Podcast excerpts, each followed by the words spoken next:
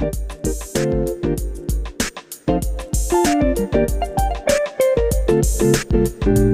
録先生の介護よもやま話つい聞き耳を立てたくなるような介護の話を提供します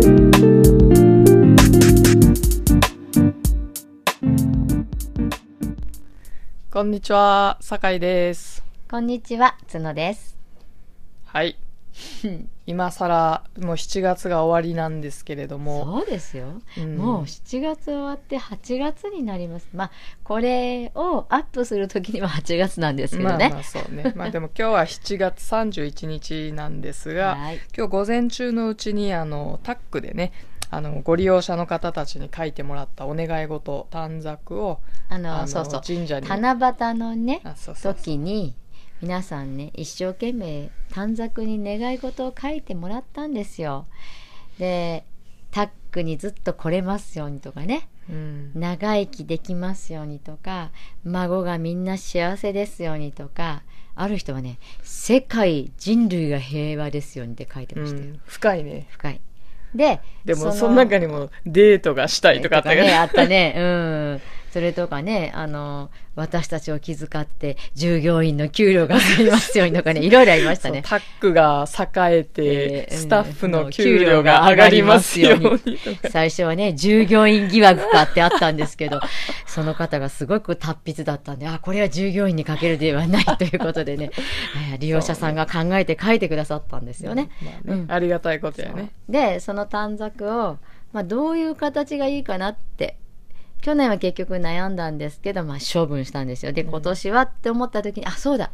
短冊とかをこあの、ね、お飾りはこ思いがこもっているのでそれだけちょきちょきっと切ってねうん。神社に奉納したらどうですかっていう提案をしたらあの酒井さんが OK してくださったんで今日早速ねうん。日曜日の午前中に行ってきました。う。ん。あとちなみに神社は仏滅とかそういうのは全く関関係係ないって言ってました、仏滅とか友引きとかそういうのは基う本ん仏教。うん、だから神社は、まあ、できれば午前中の方がいいみたいな感じの話はあったけど、まあその友引きが仏滅がっていうのでお参りを考えるっていう必要はないらしいです。そうですね。うんでね、ちょろっとだけ言うけど、ポケモン GO でね、神社に行くとポケモンボールがいっぱい入ってきましたね。そうそうそしてねあの今話題の「ポケモン GO」結構ニュースを見ると否定的なことってすごい多いんですけど実際自分とかもやってみてうん。外に出る機会というか、そうですね。うん。まあ、犬の散歩にしてもちょっと遠回りみたいな感じそうでですね。まあまあいいう方ちの向にはワンコはもうね、ちょっと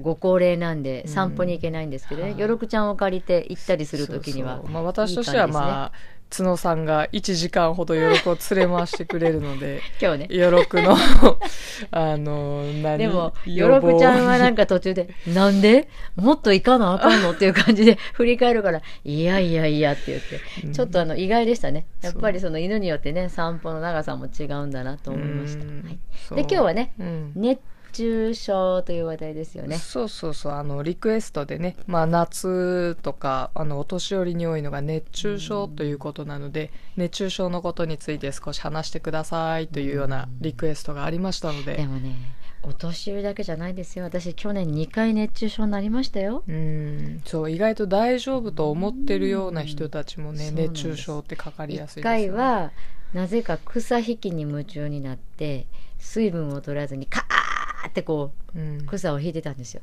で家に入ってきてなんとなくしんどいなと思って水分補給せずに寝ていたらもう頭がガンガンしてきてと思ったら動けないんですよねあれってね、うん。そこが怖いとこだなと思って。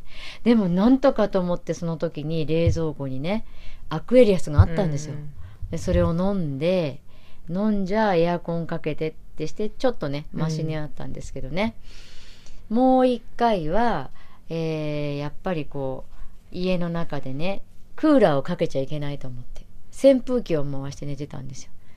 やっぱりさすがに暑い日はね、うん。湿度が高いと体温が逃げていかなかったみたいでうん。水を飲んでもダメでしたね。うん。だからやっぱりあのお年寄りの方にもね助言してるんですけど気温が低いなって思っても湿度が高いと汗がねうん。出ていかないから、うまくエアコンのドライとかを利用してくださいとかお水は喉が乾く前に飲んでくださいっていうお話はねうん何回もしてますけどね。まあ、基本的にその熱中症になる原因っていうのは体のね熱がこもるんですこもっ。ちゃうということが多くってもちろん外で仕事してたりそれこそ今の甲子園とかねもうあの時期に今わざわざ外じゃなくてもいいやんって思うんだけどそこはなんか根性論が残念ながらまだ強いところなんでまあ選手だとかね応援してる人にまあ何もなければいいなとは思うんですけど、うん。ね、昼間にちょっと試合はどうかなって思いますよね最近ね。うかそれを見てるね。うん。観客の人も大変ですよ。大変選手はまだ霧を浴びたりスポーツ飲料飲料飲料飲んだりね、うん。交代の時にはこう屋根の下入りますけどね、でね熱中症の怖いのはあの進むと進むと私もそうだったんですけど自分から起き上がっても行動ができないんですよ。頭がガンガン痛くなったりとかって。うん。で私たちの世代でもそうだから、うん。やっぱり高齢者の方になったら朝起きてほらあったじゃないですか夫婦うん。両方とも亡くなってたって、うん。多分あ頭が痛いどうにかしなきゃって思っても動けなくてそのままね、うん。亡くなってしまうということがあるんでそれとかあの戸締まりの関係で、まあ、網戸にもできないとか、うん。やっぱ全部閉めちゃわないと怖いっていう人たちもいるし、でなんかそのエアコンって言わないんですよ。冷房はもったいないって。うん冷房なんか昔なかったのよっていう話からいつも入って、あとその冷房もないし扇風機もないかった時代だからその風が当たるっていうのが嫌だからつけないっていう人人ももいるね、うん。でも地球全体が暑くなってるんでねそうそうそう昔みたいに窓を、まあ、防犯上開けれないのもあってってなるとね、うん。締め切った室内はすごい気温だと思います。すごいね。それともう一つはね高齢になると暑さ寒さを感じにくくなるのでうんちょっとその前に、あのうん。ちなみに去年のデータとかによると熱中症で病院に運ばれた半分ほぼ半分が高齢者、うん。そしてそのうち60%が室内での熱中症。そうね、うん、でそのやはり原因っていうのがその締め切ってる、うん。その部屋の中の温度湿度が上がってる、うん。だけどそれ以上にお年寄りの汗をかく発汗能力が下がってたり、えー、と普通人の体って水分が60%ぐらいって言われるんですけど、うん。お年寄りになると50%以下うん。ってなればなるほど熱ってこもりやすくなっちゃそうっていうこともあるし、あとはその、えー、と感覚が鈍ってしまうので、うん。暑い寒いっていう感じる力がどうしてもないんですよ、ね、お年寄りは落ちてしまう。うん。だからそれが全部くっついた合算された状態で、うん。なんで室内風の通らない室内にいればそれは熱中症になりやすい。あの施設に入ると管理されるんでね。そうそう。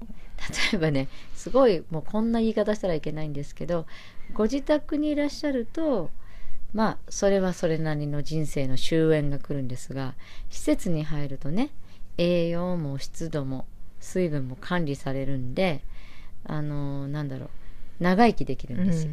それはご本人たちにとっては不本意だって皆さんおっしゃるんですけれども、だからある程度管理されたところにいらっしゃる方は心配がないんですけどご自宅でね、うん。一生懸命頑張ってる方がそういうトラップがある。っていうのはねご家族に知っててほしいとこなんです、うん。お父さんやお母さんが一生懸命こうご自身で自立してね暮らしてらっしゃるのにあの何でしょうそんなことで最後を迎えるっていうのはね家族としてやっぱり納得できないですよね。うん。だからあの本当にえそんなことって思うかもしれないんですけど水分をこまめに。でねある人が言ってたんですよ。お母さんにね「ポカリがいいのよ」って言って電話してね。でそのポカリがわからないから買っていったんですって、うん。で買って冷蔵庫に入れたのに飲んでないのようん。って私に言うから、あ多分それはペットボトルが開けれんかったんちゃうって。そうね、でえーって言うけど、本当にあのペットボトルの口って開けれないんですよ。うん。で自分がヘルパーの時は買ってきたペットボトルは一回封は開けないですよ。でもガチャッとこう。んうんうで緩くもう緩い感じで外せるようにしてねそのまま冷蔵庫に冷やしてきたりするんですけど最初のこう一回しがができないんです、ね。そういうのを助けるグッズはあるんですけどまたその使い方がわかんない。使い方がわからない。うん。だからやっぱりもしお父さんとかお母さんにそういうものを勧めるんであればその場でちょっとこう一回だけでもね、うん。ペットボトルこう緩くしてあげるっていうようなね、とかそこにヘルパーさんが入るんだったらそういうことをお願いするとかね,、うん。